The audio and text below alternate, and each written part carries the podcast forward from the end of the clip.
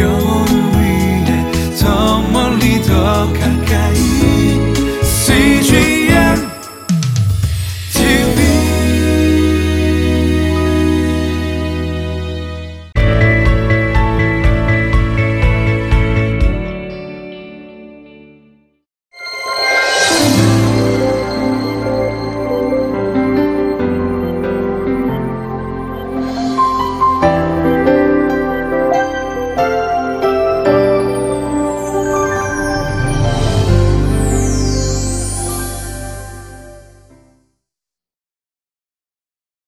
이 건강한 그리스도인들은 일상생활 속에서 하나님께 찬양할 것도 많아야 되고 또한 하나님께 감사해야 될 것도 많아야 됩니다. 오늘 시편 기자는 무엇을 하나님께 찬양하고 있는지 찬양을 함께 배워보도록 하겠습니다.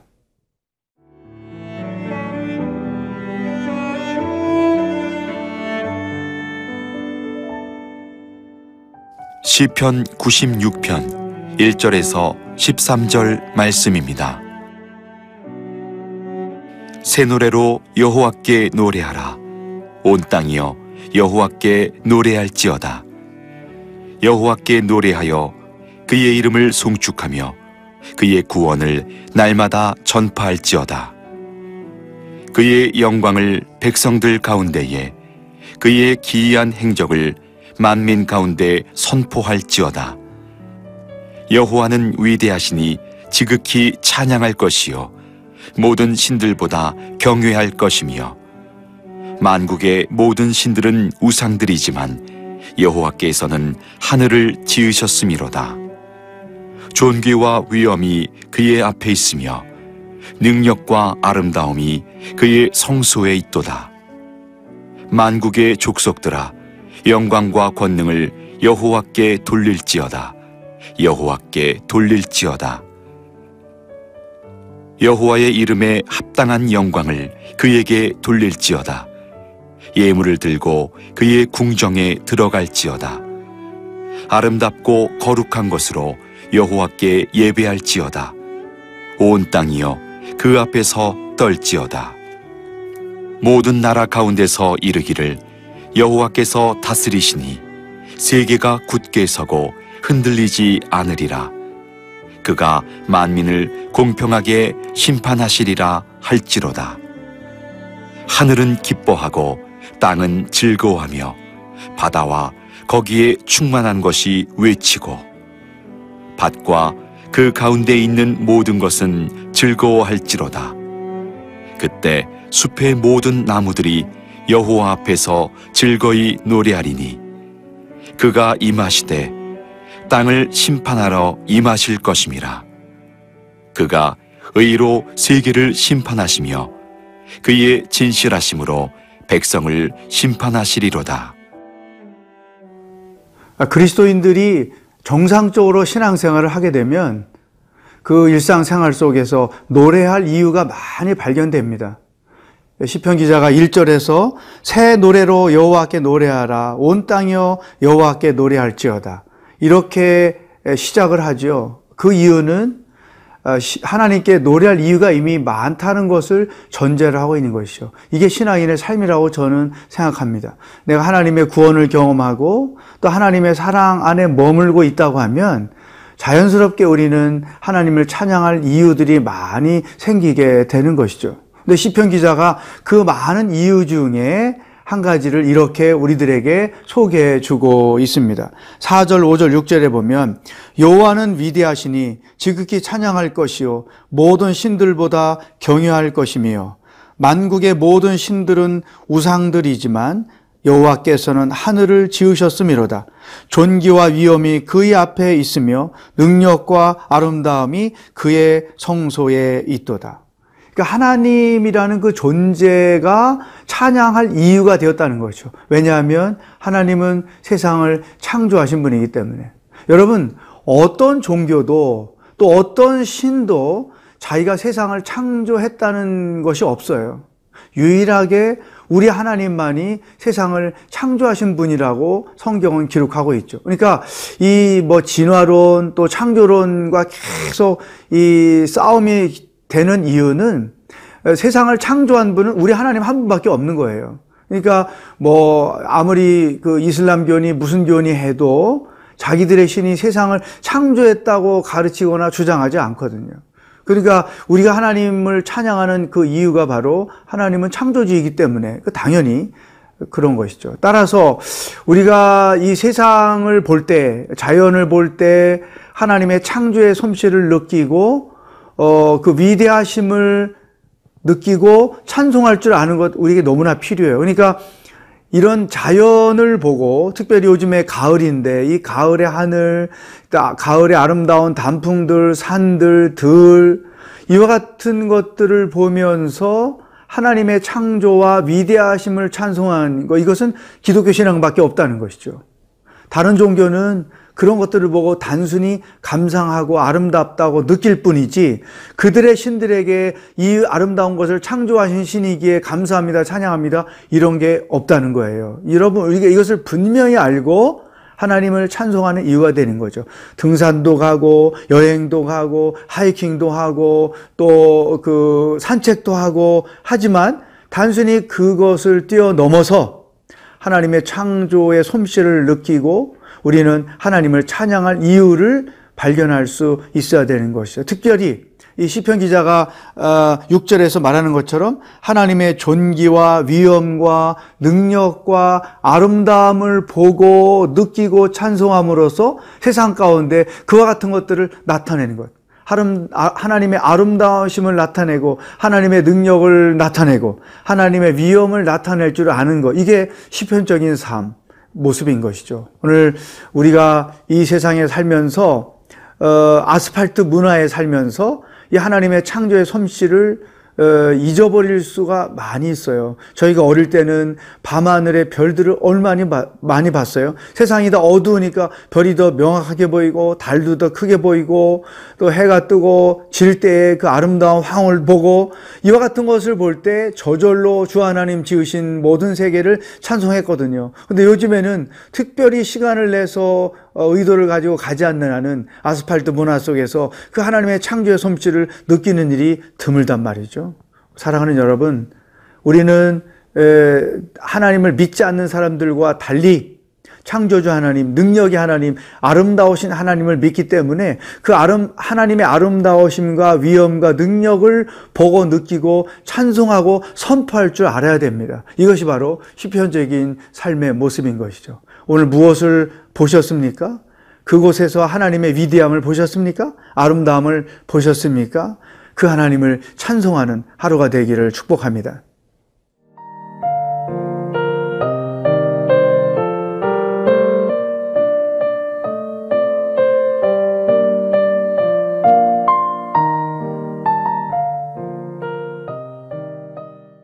어, 시편 기자는 두 번째 우리들에게 하나님의 그 위대하심을 찬송할 뿐만 아니라 하나님께 마땅히 드려야 할 것이 무엇인지를 가르쳐 주고 있습니다. 7절, 8절 만국의 족속들아 영광과 권능을 여호와께 돌릴지어다 여호와께 돌릴지어다. 여호와의 이름에 합당한 영광을 그에게 돌릴지어다. 예물을 들고 그의 궁정에 들어갈지어다 영광을 하나님께 돌릴지어다. 이런 설명을 우리들에게 해 주고 있습니다. 여러분, 우리가 하나님의 위대하심, 하나님의 아름다우심, 하나님의 능력, 이와 같은 것들을 보고 찬송할 때 영광을 하나님께 올려드리는 것입니다. 그러니까 영광은 사람에게 적용되는 말이 아니고 하나님께만 적용되는 말이죠. 하나님께만 어울리는 말이죠. 사람은 영광을 하나님께 돌리는 자들이지 그 영광을 받는 자들이 아니라는 거죠. 우리가 하나님의 위대하심을 느낄 때마다 피조물인 나 자신이 얼마나 연약하고 부족한 존재인가를 인식하게 되고 따라서 하나님의 이름을 더 높이며 하나님께 영광을 돌릴 수 있는 것이죠. 이것이 시편적인 삶의 아주 중요한 내용입니다. 그런데 우리의 삶에서 때로는 문제가 되는 것은 그 하나님께만 어울리는 하나님께만 돌려 하는 영광을 자신이 취하려고 할 때 심각한 문제가 발생하는 것이죠. 왜 아담이 선악과를 따먹었을까요? 단순히 뱀에게 속아 넘어간 사건이 아닌 것이죠. 그 속아 넘어간 근본적인 배경에는 하나님으로서의 영광을 자신이 취하려고 하는 아주 악한 의도가 있었기 때문인 것입니다. 영광은 하나님께만 어울리는 표현이지 사람에게 어울리는 표현이 아닌 것입니다. 사람이 영광을 취하려고 하면 그것을 성경은 교만이라고 말하는 것이죠. 결국 아담과 하와가 실족했던 이유는 교만에 빠졌던 것입니다.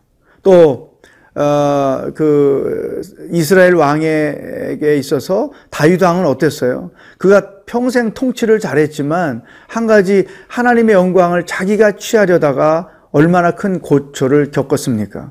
인구의 수를 파악했던 것은 자기의 능력을 과시하고 자기의 세력을 과시하고 이제까지 내가 이렇게 강성대국을 이루었던 것은 하나님의 은혜가 아니고 나의 실력이고 나의 능력이었다고 하는 영광을 가로채는 행위였던 것이죠. 그 결과 하나님께로부터 징계를 받아서 3일 동안 많은 사람들이 질병에 걸리고 하는 어려움을 겪었지 않습니까? 교회 생활을 하다 보면 하나님께 드려야 할 영광을 자기가 취하려다가 실족하는 사람들이 많이 있는 것을 저는 보았어요. 우리가 분명히 알아야 됩니다. 이 시편 기자가 다윗이 고백하는 이 분명한 말씀을 우리가 인식해야 됩니다. 하나님께 하나님께 영광을 돌릴지어다. 사람에게 영광이 돌려지는 그 순간, 사람에게 사람이 그 영광을 취하는 순간 우리는 결국은 죽임을 당할 수밖에, 멸망을 당할 수밖에 없다. 그래서 여러분들이 오늘 이 말씀을 묵상하고 결단하시면 좋겠어요. 내가 죽을 때까지 교회를 봉사할 때 이 내 섬김이 하나님께 영광이 됐으면 오케이. 그것 때문에 절대 시험에 들지 말자. 교회 일 많이 하던 사람들이 시험에 드는 경우를 굉장히 많이 보거든요. 그러니까 교회 예배만 드리고 또 깊이 교회에 발을 디디지 않고 왔다 갔다 하는 사람들은 교회 섬기다가 시험 드는 일이 없어요. 어, 그런데 대부분 교회 일 많이 하다가 시험 드는 사람들은 어, 다그 이유가 공통적이에요. 뭐냐면 하나님께만 가야 할 영광을 자기가 취하려다가 시험에 드는 것이죠. 내 공적이 인정되지 않고 또 내 봉사와 헌신과 충성이 인정되지 않을 때 하나님께서 받은 것은 분명히 알면서도 사람으로부터 인정을 받으려다 보니까 실족하게 될 수 있는 것이죠. 자, 오늘 우리에게 분명한 어, 말씀을 시편 기자를 통해서 주셨습니다. 하나님의 위대하심을 찬송할지어다. 이 좋은 계절에 이 우주 만물을 이 아름다움을 보면서 하나님의 아름다움을 보고 찬송하는 하루가 되기를 원하고 또한 영광은 오직 하나님께만 올려드리는 것이라는 분명한 인식을 가지고 죄일하다가 자기 영광을 취하는 어리석은 일을 하는 일이 죽을 때까지 한 번도 없기를 주의 이름으로 축복합니다. 기도하겠습니다. 하나님, 하늘을 보고 산을 보고 들을 보고 땅을 볼 때마다 하나님의 창조의 솜씨, 하나님의 아름다움을 느끼고 찬송할 수 있는 우리들의 삶이 되게 하여 주시옵소서. 모든 영광은 오직 하나님께로 자신이 영광을 취하려다 실족하는 일이 없도록 평생 하나님께만 영광을 돌리며 살아가는 신앙인의 삶의 여정이 되게 하여 주시옵소서. 오늘도 우리와 동행하실 하나님을 기대하며 예수님의 이름으로 기도하옵나이다. 아멘.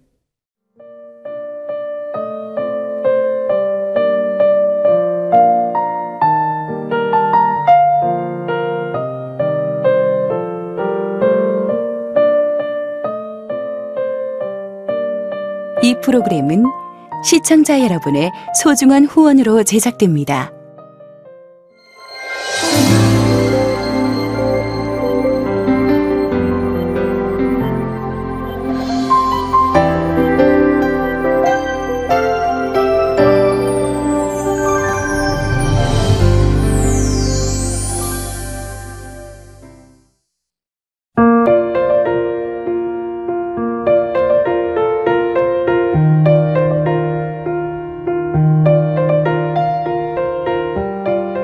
IT 회사에서 하나님의 부르심은 무엇일까 고민하며 직장 생활을 하고 있는 정은우 청년. 게임을 개발하고 이제 서비스를 하는 회사에 거기서 해외 마케팅 쪽을 담당하고 있어요. 이 업계에 일을 한다는 게 쉽지만은 않았어요. 게임에 대한 인식이 되게 안 좋잖아요. 잦은 출장으로 주일 예배도 드리기 어려울 때가 많았습니다. 한 달 정도 출장을 가게 됐는데 현지 교회 가기가 엄두가 안 나더라고요. 모바일로 CGN TV를 보게 됐었죠.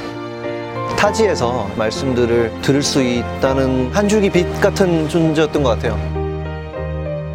방송을 보다 보면은 언제 어떤 시간에 틀어도 내 마음을 채워주는 방송이 나올 것이다라는 믿음을 주는 방송국인 것 같아요.